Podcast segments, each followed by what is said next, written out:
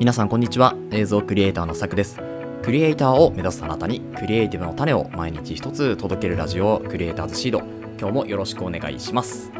はいということで本日はですね、えー、7月の14日金曜日となりました。いかがお過ごしでしょうか、えー、週末になりますね。えー、今日神奈川県こちら湘南になりますけれども、まあ、どんよりとした雲が今日も広がっているような形ですね。なんか青空ではないかなというところとあとやっぱ湿気ですね。湿気が多い。うん、まあ、まだ梅雨が明けてないっていうところもあるのでまあ来週ぐらいには多分開けると思うんですけれどもね、えー、もうちょっとしばし我慢しましょうというところで今日もやっていくんですけれども今日のお話何かっていうとですね、えっと、先日の Amazon のプライムデーで、えっと、まあいろいろ機材をこう買ったんですけれども、その中で、えー、つモニターに関してのお話っていうのをですね、えー、昨日モニターが届いて、まあいろいろこう設定をしてみて、えー、気づいたことだったりとかですね、この今回買ったのが27インチのモニターってちょっと大きめのモニターなんですけど、まあそれを買って、えー、買う前に知っておいてほしいことっていうのをですねちょっとまとめてみましたので、えー、本編で話していきたいというふうに思っております。はいということでそれでは本編の方行ってみましょう。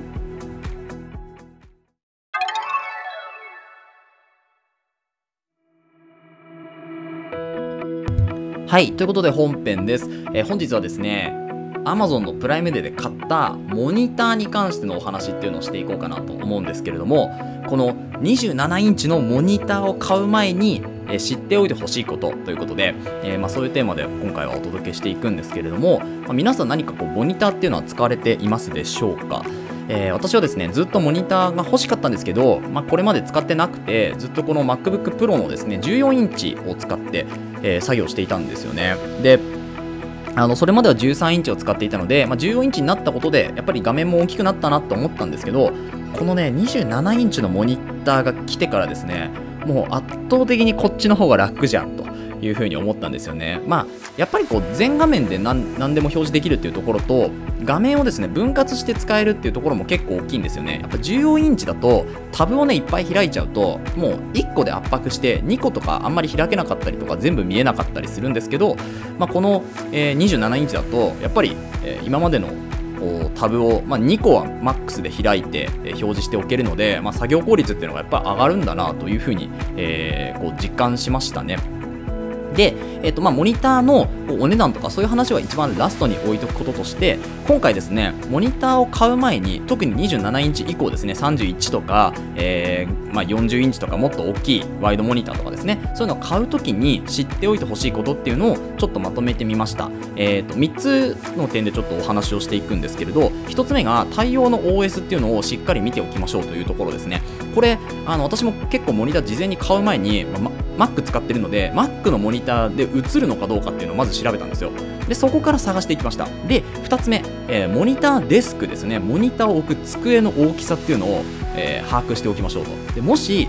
今自分の使ってる机のサイズっていうのが小さければ買い足すかもしくは何か補填するものを買いましょうっていうのが、まあ、2つ目ですね。で3つ目が給電方法です。USB Type-C での給電なのかそれとも別の手段なのかっていうところですね。この3つについて今回はお話をしていきます。で1つ目のまず対応の OS を確認しましょうっていうところなんですけどこれ真っ先に、えー、今回モニターを買う時に私がチェックしたものですね。えっと Windows を使っている人であれば多分ほぼほぼ今 Windows に対応してない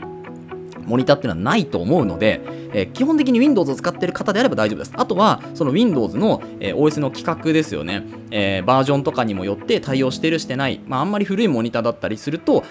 ちょっと対応してなかったりするし逆にパソコンが古くてモニターが新しいと、え映らないとかっていうのがあったりしますから、まあ、その辺をまずは確認しておきましょうというところですね。で Windows に関してはそのまバージョンみたいなところを確認すればいいんですけどこと Mac に関しては Mac 非対応の、まディスプレイみたいなのもあったりするんですよ。Mac でうまく映らないとかね。なのでその MacBook、えー、Apple の使ってる、まあ、Mac ですよね。Apple の作ってる Mac に対応しているモニターっていうのがしっかりあるのかこのモニターは対応しているのかどうなのかっていうのをその情報をつかむっていうのがまず一つですね。で私がこうパッと見た中だと大体 LG とかあと BenQ とかっていうメーカーに関しては Mac の対応していたので、まあ、そこを使っている。で今回、まあ、私も MacBook に USB の Type-C で今つなげてますけど、えー、うまく映っております。まあ、これからいろいろね試行錯誤とか作業していく上であちょっとここが足りないなとかっていう部分出てくるかもしれないんですけれども、まあ、昨日今日使っている分では全然問題なく、えー、映っております。で、えーまあ、ここがまず1つ目の、えーと、しっかり対応の OS っていうのを見ましょうというところですね。であのー、まあ、あとはこうなんでしょうね。細かい機能とか例えば、えー、私は映像制作する上で、まあ、カラーの調整とかってもするんですけど、まあ、例えば 4K でなくてもいいんですけど10ビットって言ってちゃんとこうあのビットレートに応じた、配色っていうのはまできるかカラーリングができるかっていうところも一つポイントではあったので、まあ、その辺もですね、ハイダイナミックハイダイナミックレンジって言って、まあ、その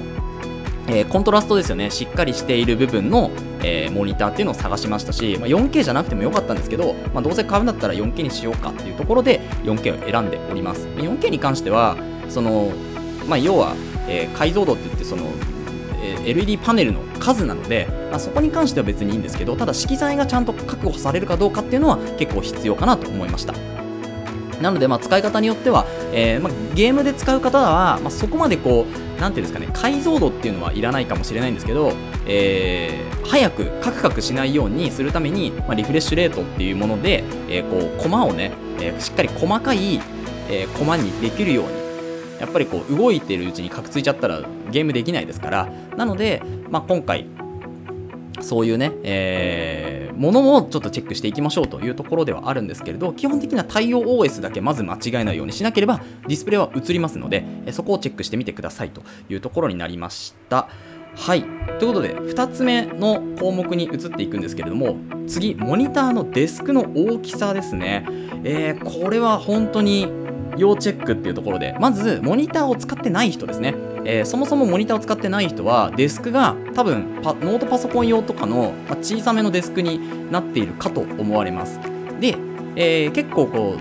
うデスク周りをきちっと整理したいとかデスク周りにあの自分は結構こだわってるっていう方はですね結構大型のデスクを、えー、奥行きね80とかぐらいこうある大型のデスクとかを使って、えー、PC 環境周りかなりこうなんでしょう余裕のある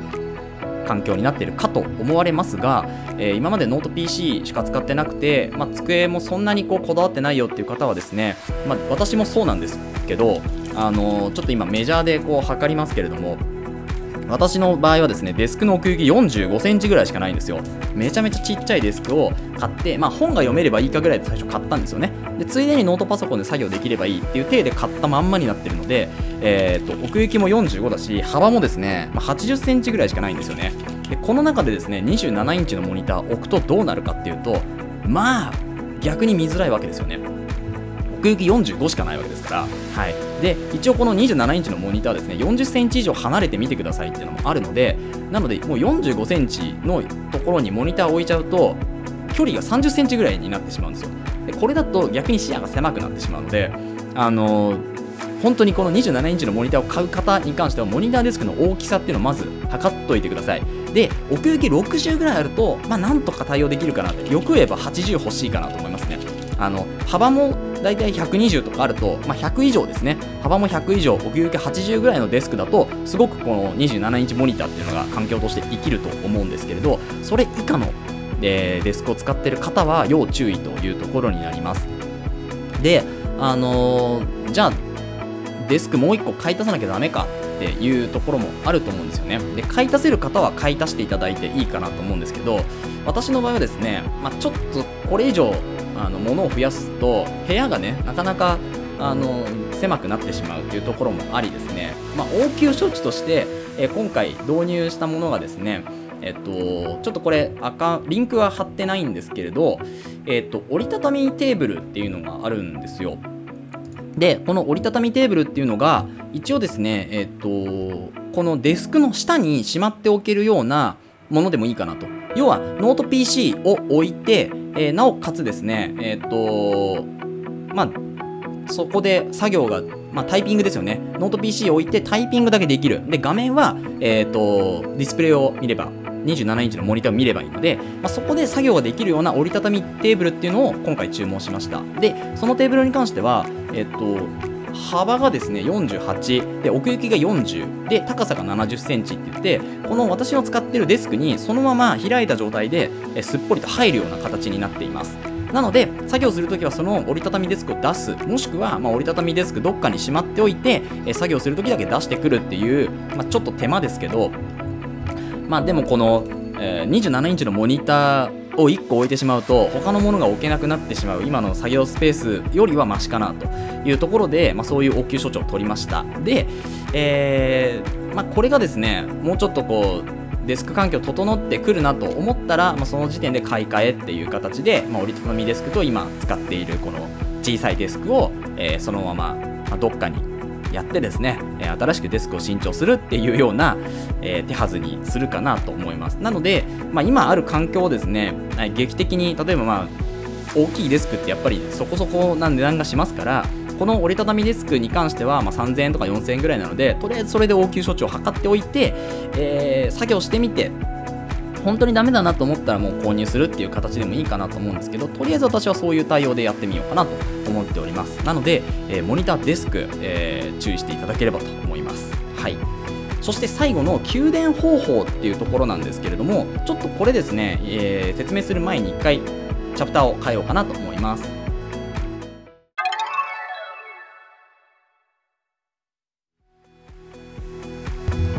はいということで給電方法ですね最後。あのこれ冒頭にもちょっとお伝えしたんですけれども今回 USB Type-C っていうケーブルを使って私は充電と給電をしています、えー、まあ、ちょっとどういうことかっていうところなんですけど本当は、え MacBook からえー、そのままディスプレイにつないで充電給電もできればいいなと思っていたんですけれどちょっとそれがですね、まあ、私の読みが甘かったので MacBook からの充電給電っていうのはちょっとできなかったんですよね。でま、っていうのもこのモニター自体を動かすのに、65W の出力っていうのが必要になってくるんですよ。起動させるだけで。でその起動させる 65W の出力と出せるのが私の場合プラグではなかったのでなので今回はもうあのコンセントに直付けでモニターを移してでそこに、えっ、と USB Type-C を接続することでとりあえず、えっ、と MacBook への給電っていうのを可能にしましたなのでえモニターに MacBook をつないでいればそのまま充電はできるよ MacBook の充電はできるよっていうのが今の環境スペースですね。はい、でこれをゆくゆくは MacBook から、えー、ディスプレイへの給電っていうのをできるようにちょっと環境を整えていこうかなと思っております。はい、なので、え給電方法に関しては結構このモニター買ってわからない方いらっしゃると思うんですよ。でやっぱり私もコンセントいろいろ増やしたくなかったので、まあ、できればねあの USB-C のケーブルで1本でね、えー、全部つなげればいいかなっていうふうに考えていたんですけどちょっとねやっぱ読みが甘かったんですよねなのでまあ、今後はですね 100W の、ま出力が出るものをですね MacBook, MacBook とかにつないでなおかつそこから、えーと、USB Type-C でディスプレイにもつなぐっていうのを、まあ、検討していかなきゃいけないかなというふうに思っております。はいで、えーとまあ、ハブとかもねこう感そういう知識も必要になってくるかなと思うのでこの給電方法に関しては、まあ、1回ちょっと保留でもいいかなと思うんですけれど、まあ、気にする方はですねちょっとこう気にしてみると、まあ、よりこう作業スペース作業効率上がるのかなと思うので、まあ、ぜひその辺もチェックしてみてくださいで今回私が買ったですね LG のモニターに関しては、えー、とリンクをですね下に貼っておきますので、まあ、こういうのがあるんだというのを知っていただければと思いますで、えっ、と、LG のモニターは27インチで、まあ、4K モニターになりますで USB Type-C で一応給電充電、えっ、と、接続まあ、データ移行とかも全部できるんですけど、ちょっと私の方ではなかなか難しいですね。えー、ちょっと厳しかったです。はい。ちょっと読みが甘かったというところになるので、まあ、この辺をですね、また、えー、知識としてつけたら、えー、皆さんと一緒にシェアしていきたいというふうに思うんですけれども、ちょっと今のところは保留という形になります。ただですね、MacBook につないで、モニターとしてはもう申し分なく使えているので、まあ、このまま使っていこうかなというところですね。で、お値段がですね、え、ー、と、現状、プライムデーの時めっちゃ安かったんですけど、今ですね、まあ、9%オフにはなってます。なので、もともとの価格が5万4000円なんですよ。で、それが、え、ー、と、今だと4万9800円ぐらいですね。なので、まあ、うん、10%オフぐらいになってるんですけど、えー、プライムデーの時はですね、あの、3万9000円とかだったんですよ。1万円ぐらい安かったので、やっぱプライムデー安いんだなと。で、この次、Amazon の、えー、セールどこが来るかっていうと、多分、まあ、ブラックフライデーかサイバーマンデーですね。でサイバーマンデー去年来てないんですよ。なのでブラックフライデーで、えー、もう一もう1回ぐらいこう安売り来るかなっていうのを思っているので今のうちに、まあ、欲しいものリストとかに入れとくのはありなのかなと思います。はい。なのでそこだと多分ほんと30%ぐらい安くなりますからね。3万9000円なので。なので、まあうん、今回は見送って、えー、安くなった段階で買う。もしくは、まあ、4万9800円だったらもしかしたら他の